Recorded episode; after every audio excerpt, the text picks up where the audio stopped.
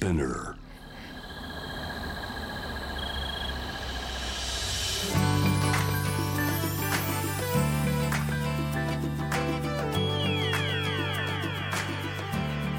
エネオス4 Hour Earth One by One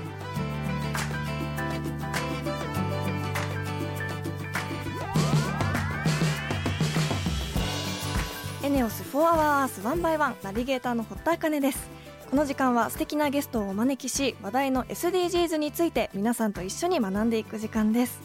えー最近私はですねあのドラマの現場で流行っていた青木琴美さんの「虹甘えてよ」っていう少女漫画を読みましてこの作品がすごく良くて、まあ、自分の中の少女漫画の概念を覆されるような真正面から同性愛について描かれていたりジェンダーについてもすごく考えさせられますしあとはある事件が起きてこうその犯人を探したりするミステリー要素もありますしもう最後まですごく気になってあのそのドラマの現場に漫画がこう貸し借りされてあの男女問わずすごく人気で置いてあったんですけどその時間がすごくこう自分の中で我慢できなくって後半ネットで買って読むぐらいすごくこう展開が気になって久々にここまで漫画ハマったなっていうものです。あのすごく本当にこういろいろ考えさせられるいい作品なので気になった方はぜひ手に取ってみてください。ということで本日も SDGs 学んでいきたいと思いますそんな地球の未来を考えるこの番組はエネオスの提供でお送りしますエネオスもアジアを代表するエネルギー企業として安定的なエネルギーの供給や低炭素循環型社会への貢献のため地球に優しい新時代のエネルギーに挑戦する事業活動を通して SDGs で目指す持続可能な社会の実現に貢献しています。かなりいろいろな活動をしているようなのでそのあたりも番組で紹介していきたいと思います。そしてこの番組は JWAVE をキーステーションに FM ノースウェーブ、ZIPFM、FM802、クロス FM、JFL5 曲をネットしてお送りします。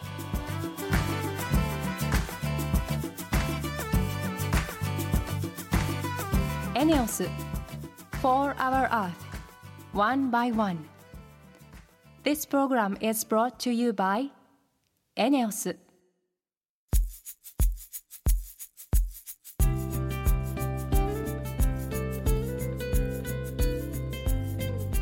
ネオス For Our Earth by One 本日のトークテーマは SDGs の目標5ジェンダー平等を実現しようです。そして今回はスリランカで作るフィットネスエアがポイントらしいんですがスリランカ私も一度は訪れてみたい国です。今日もいろいろとゲストの方に伺っていきたいと思います。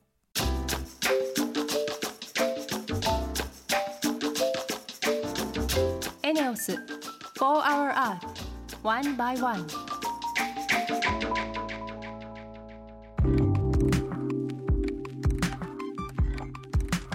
田茜がナビゲートしているエネオス4 Hour Earth One by One 本日も素敵なゲストの方とリモートでつながっています。スリランカの女性たちの手で作られるフィットネスウェアブランド。ケルナ代表の前川優奈さんです。よろしくお願いします。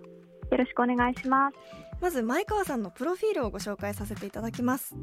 三井不動産に勤務後大学院にて南アジアの女性雇用に関する研究で修士号を獲得2015年 JICA 本部での勤務でスリランカと出会い2017年から外務省の専門調査員として在スリランカ大使館にて勤務され2019年8月にケルナの代表に就任されました。あの私スリランカ今すごく気になっている国でコロナが明けたらすごく行きたいなと思っていたところでした。あ、そうなんですね。はい嬉しいです先ほどホームページを拝見させていただいたんですがウェアすごく素敵ですねこう柄がパワフルでエネルギッシュというか他にはなかなか見ないすごく素敵な柄がたくさん集まってるなと思いましたありがとうございます。そうですね。結構スポーツウェアってそれこそ本当単色だったりシンプルなものが多い中でうちは結構今出てるラインはスリランカらしいこういうトロピカルな柄だったりっていうところを結構デザインとしても大事にしているのでそういうところに気づいていただけて嬉しいです。あの本当にこうジムとか運動する時もそうですけどやっぱウェアでだいぶ気分が上がったりするものなのでそういう時に本当にこういうパワフルな柄を身につけてるとより一層トレーニングがはかどりそうだなと思いました。ありがとうございます、はい。そうですよね。なんか形から入るじゃないですけど、うん。特に今インスタとかいろいろ SNS もあるのでこうある意味映えるものを身につけることでちょっとでも運動の時間がテンション上がる時間になったらいいなっていうふうに私も思ってます。はい。本当に素敵なウェアがたくさんあるなと思ったんですがそもそもケルナの立ち上げのきっかけっていうのは何だったんでしょうか？そうですね、まあ、外務省でスリランカで働いてた時ってあの現地の紛争被害を受けた女性に対する政策、まあ、政治の策の方の政策ですよね。政策を担当していてで紛争被害を受けた女性とか旦那さんや息子が失踪している失踪者家族に対してのあのプロジェクトだったり、まあ、平和構築全般みたいなところを専門に担当していたんですけれども、まあ、もちろんそういう政治の策の方の政策ってものすごく大事だし、まあ、国としてそういうことを施すのってすごくあの必要なことだとは思うしやっぱり一番インパクトのがあるのもやっぱり、まあ、政治の策の政策だと思ってるんですけれども、まあ、それと同時にそういうトップダウンと同時並行で底上げのボトムズアップのプロジェクトとかも、まあ、彼女たちに対してあった方がいいんじゃないかなっていうのを、まあ、彼女たちと密にコミュニケーションを取って、まあ、ニーズを知っていくうちにあのそういうのが必要なんじゃないかなっていうふうに感じ始めてで自分の性格的にも多分底上げでそういう土台を作ることの方が向いているんじゃないかなと思ったので、まあ、結局そこで、えーケルナっていうブランドを立ち上げる経緯に至りました。う。ーん。ケルナっていうブランド名すごく可愛くてこう言いたくなるようなあの感じだなと思ったんですがどんな思いがあるんですか、スリランカって公用語が3つあってシンハラ語とタミル語と英語なんですけれども、はい。まあ、私が住んでたコロンボっていう場所ではシンハラ語が主に使われていてでそのシンハラ語で女性っていうのを表すのがケラ。K-E-L-L-A でケラっていう単語なんですけど、うん。そこに、えー日本人の女性の名前に多く使用される「な」あのまあ、私自身も「ユーナ」って言うんですけど「あーはい。まあユーナ」とか「マリナ」とか「ナナ」とか「カナ」とか「ナ」がよくつく名前が多いなと思っていて、まあ、その「NA」っていうのをシンハラ語の女性を意味するケラにつけて、えーケルナっていう造語を作ることで、まあ、スリランカの女性と日本の女性のコラボのブランドだよっていうのをその単語で表していて、はい。でその最後に一応ブランド名ケルナの後に終止符がついてるんですけれども、これをつけてる理由は女性同士の力で何かを完成完結することは可能だよっていう意味をこの終止符に込めています。うーん。そんなケルナこのフィットネスウェアを中心に取り扱ってるっていうことなんですがフィットネスウェアを作ろうと思ったのはなぜなんですか？そうですね。これは、まあ、2つあって1つ目が、まあ、そもそもこのブランドを買うとこの国の誰かを助けられるよっていう結構一方通行なブランドって結構最近すごく多いなと思っていて、はいでも決してその途上国の人たちって不幸なわけではなくって、まあ、働くチャンスが少なかっただけっていう中で必ずしもその日本人の方が幸せとかそういうランク付けができることだと思っていなくって。うんなので逆にそのスリランカ人の女性たちから日本人の女性に対して発信してエンパワーできる何かがあるんじゃないかって考えた時に日本女性に必要なものってやっぱりセルフラブとか、まあ、自分を受け入れて、まあ、自分自身を抱きしめてあの前に進む肯定してあげるセルフラブの心が圧倒的に足りないなっていうのを自分自身の経験からもすごく感じていて。はいでスリランカの女性って伝統衣装がサリーって言ってセパレートでお腹が出てる衣装なんですけど、やっぱりすごく細い方も逆にプラスサイズの方もすごく堂々とそれを着ていてでその他人に対して細すぎとか太ってるとかコメントもやっぱり一切しないし、うんで自分自身をすごいこう愛しているからあのどんな体型だろうがすごいセルフィーを撮ってもうインスタにすごい載せまくるみたいな人たちが多くって、まあ、そういうのって本当に見てて日本でこう自撮りをするってなるとそれこそもうアプリですごい細く格好とうんか、まあ、そういう世の中になってきてるのでそういう中で自分のありのままの自分で十分美しいよっていうメッセージを発信したかった。でそうなった時に結構フィットネスっていうのがダイエットの手段痩せるためにフィットネスしようっていうマインドの方もすごく多いのでそうじゃなくってフィットネスってどんな体の体型の方でも楽しんでもらえるものだしあの、まあ、心と体の健康のためのフィットネスライフスタイルのフィットネスだからこう無理なダイエットのために使うんじゃなくって、まあ、笑顔のためにやりましょうっていうのを、まあ、フィットネスウェアを通して発信したかったっていうのが一つですね。うんで2つ目が結構エシカルだったりこうサステナブルっていうのが食品界隈だったり、まあ、それこそ雑貨だったりとか、まあ、いろんな場面で日本にも結構浸透してきているなと思っていてでそれこそもう T シャツに関してもこうオーガニックでフェアトレードのものを使うとか結構いろいろ昔に比べて進んではきたなって思う反面自分がフィットネスをすごいしているんですけれどもやっぱフィットネスのシーンにそのエシカルとかサステナブルってあんまりまだ入り込めてないなっていうのが当時の感想だったので、はい、まあ、そのフィットネスの中にもコエシカルとかサステナブルを取り入れていきたいなっていうのがありました。うんどんなところがこうエシカルだったりするんですか？まあ、その女性のスリランカの女性の雇用を創出しているっていうのも一つありますし、はい、で2つ目があの、まあ、ちょっと先ほど説明した日本の女性に対してセルフラブを広めるっていうところもエシカルにつながるなと思っていて、うん、で3つ目が生地もう現地のデッドストック生地というものを使っておりましてすごく簡単に言ってしまうと廃材ゴミの生地なんですよね。うん、で現地がゴミの焼却システムが整っていないので、まあ、ゴミが出れば出るほどゴミ山が増えで近隣の人たちが影響を受けるというところがあるので、まあ、あのそういうゴミを増やしたくないという思いからデッドストックを活用していてでなのでこう再販をかけることもできないし記事を発注しているわけでもないので本当にあのこれが気に入ったなって思ってもらったら、まあ、そこであの自分のものにしていただくもう一期一会と思っていただいた方がいいかなと思っていてでかつこう柄物が多いので切る面によって見える顔も変わってきたりもするので本当に一つ一つのアイテムがオンリーワンのアイテムになっています。本当にこう一口にフィットネスウェアと言ってもいろんな思いがジェンダーの問題解決だったりセルフラブっていう日本女性のこの美の多様化への貢献だったりいろんな意味が込められているんですね。そうですね、うん、フィットネスウェアっていう、まあ、物販のくくりにはなるんですけれどもそういった中で、まあ、スリランカの女性の笑顔につながったり、まあ、日本の女性のセルフラブのリマインダーとして生活に寄り添ったりで、まあ、環境にも優しくっていうところで一応モットーは自分にも優しく人に優しく地球に優しくっていう3本柱はこのウェアを通して実現していきたいなと思ってます。うんなんか本当に一つのものをあのこれだけ意味があるって考えたらすごく大切に使いたいなとも思いますしすごくこう自分を大切にそのフィットネスウェアを着るだけでできそうだなと前川さんのお話を聞いて思いました。ありがとうございます、はい、素敵なお話ありがとうございます。本日のゲストはフィットネスウェアブランドケルナ代表の前川優奈さんでした。ありがとうございました。ありがとうございました。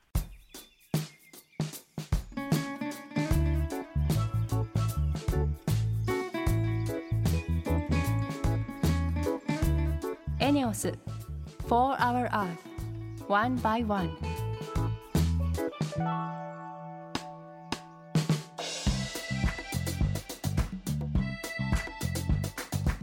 堀田茜がナビゲートするエネオス For Our Earth One by One それでは今週の堀田茜のエネオス SDGs 推進部。よろしくお願いします。今週も部員の方とリモートでつながっています。エネオスの総務部長佐藤さんです。よろしくお願いします。よろしくお願いします。2回目のご出演ということですが改めて簡単に自己紹介をお願いします。はい。エネオスで総務部長を務めます佐藤ゆりと申します。会社と SDGs の自己紹介もちょっとさせていただきたいんですけど、はい、エネオスグループ SDGs を社会から企業に対する期待だとかニーズだとかっていうふうに捉えています。そして、エネオスグループでは SDGs が目指す持続可能な社会の実現策の一つとして、2040年に会社がこうありたいっていうふうに書いている姿の中に、低炭素循環型社会への貢献っていうのを挙げてるんですね。わかりやすい例で言うと、気候変動という社会問題を解決するために再生可能エネルギーや水素を活用した新しいエネルギーについて一生懸命事業として考えてますということなんです。はい。で、それと同時にですね、こうした事業活動以外でも私たちは企業市民として社会がより良いものになるように貢献することが期待されてるんだろうなっていうふうに考えていて、その代表例が文化活動の推進といった社会貢献の活動になります。私がいる総務部って、えー、そういう活動の責任を持っている部門というふうになります。それでは本日はどんなご報告をしていただけるんでしょうか？はい、えー、今日はですね童話賞についてお話ししたいと思ってやってまいりましたエネオスでは前もお話ししましたけれども、エネオス童話賞、エネオス児童文化賞、エネオス音楽賞っていう3つの賞を主催しています。今日はその中で以前にもご紹介はしたんですけれども、エネオスの童話賞、もうちょっと詳しく聞いていただきたいなと思ってやってまいりました。あの以前その童話賞の選考委員もされている宮西先生にも来ていただいたんです。はい。宮西先生三島から来ていただきましたよね、はい、面白いトークだったなと私も聞いたんです印象的でした。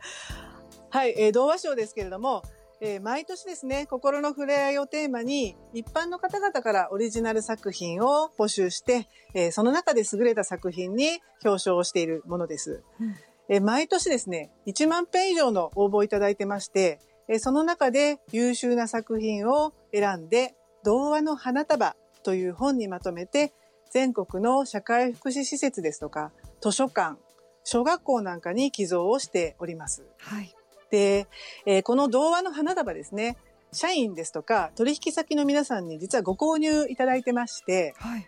その購入したお金を全部エネオス童話基金というものに組み入れて子どもたちへの支援に充てております。はい。で会社ではですね、実は1年を通じてこの童話の仕事をやっておりまして、作品の募集、そして選考、表彰式、そして童話の花束を売りまして、その奨学金をお渡しするということで、えー、1年丸々かかってしまうんですね。今ちょうどですね、5月末締め切りで童話の募集をしているところで、はい。また宮西先生が忙しくなっちゃいますね。結構大変になっちゃいますね。夏、暑い時期にいっぱい読んでいただかないといけないですね。はい、はい。で、このエネオス童話賞が始まるきっかけっていうのは何だったんですか？童話賞の始まりはですね、すごい昔で、1970年からやってます。もう半世紀そうですね。えー、そんな前から。はい、えっ、ー、と、冬の暖房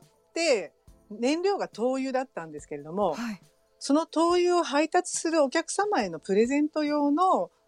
えー、童話というふうにして始まったものだっていうふうに聞いてます。はい。で、その後ですね、1973年ってすぐなんですけど、うん、創作童話を初公募しまして、童話の花束っていうのを作り始めたっていうことなんです。おはい。じゃあもう本当50年近く歴史のあるエネオス童話賞なんですね。そうですね。うん、もう40年近く前には5000編ぐらいの応募をもらっていて、最近ではもう毎年1万編を超える応募をいただいてます。すごい。その、ではエネオス童話基金もその当時から行われていたんですか？あ童話基金はですね、うん、ちょっと時間が空いて、20年ほど前、1992年に童話の花束を子供たちのために役立てられないかなっていうふうに考えまして、エネオス童話基金として設立しました。私が生まれた年です。92年。そうなんですね。はい、28年前だ。へえ。えー、うんうん、で、ちょっと時間が空くんですけれども、2004年からですね、今の形になりまして、エネオス小学女性制度という運営を開始して、大学や専門学校なんかに進学したいっていうふうな児童福祉施設に暮らす子どもたちに対して、1人当たり10万円を入学支度金という形で助成するような形になりました。はい。で今年はですね、嬉しいことに750人以上の方から応募いただきまして、2004年からこれまで累計で7200人の皆さんへ支援をしている合計金額7億を超えるような支援をしております。すごい金額的にもこう人口的にもすごい大規模な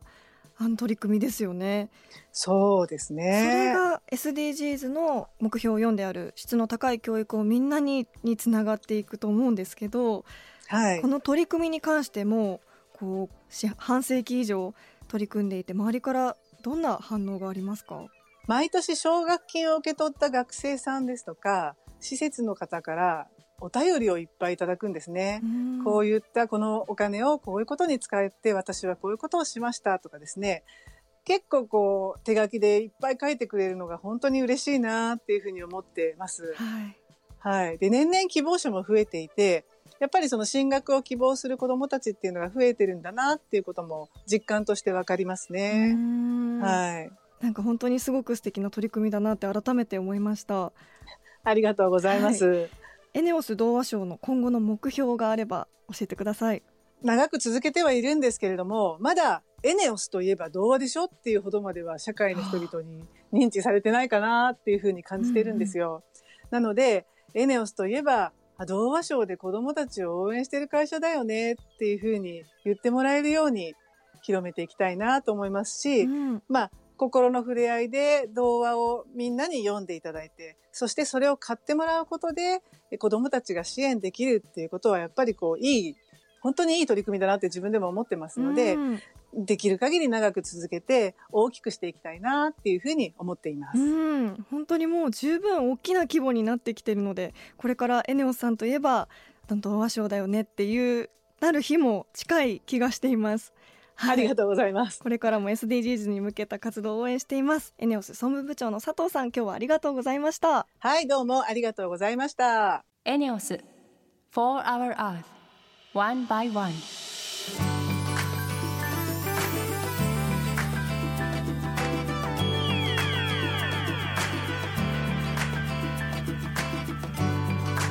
エネオス4 Our Earth One by One そろそろエンディングのお時間です最後にリスナーの皆さんからの活動報告メールをご紹介します。ラジオネーム FK2 さん。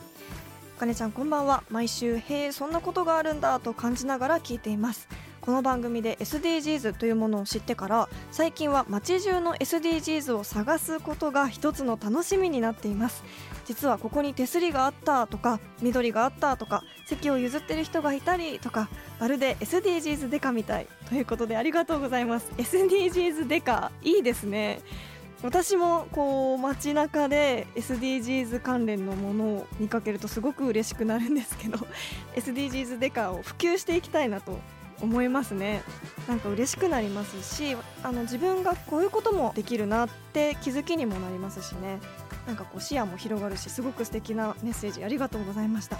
来週のテーマは目標13気候変動に具体的な対策をです。リスナーの皆さん聞きたいことがあればぜひメールしてください。そして番組ツイッターもあります。ぜひ番組名を検索して「4HourEarth」の頭文字「ハッシュタグ #FOE813」をつけてどんどんつぶやいてください。それではまた来週のこの時間にお会いしましょう。ここまでのお相手は堀田茜でした。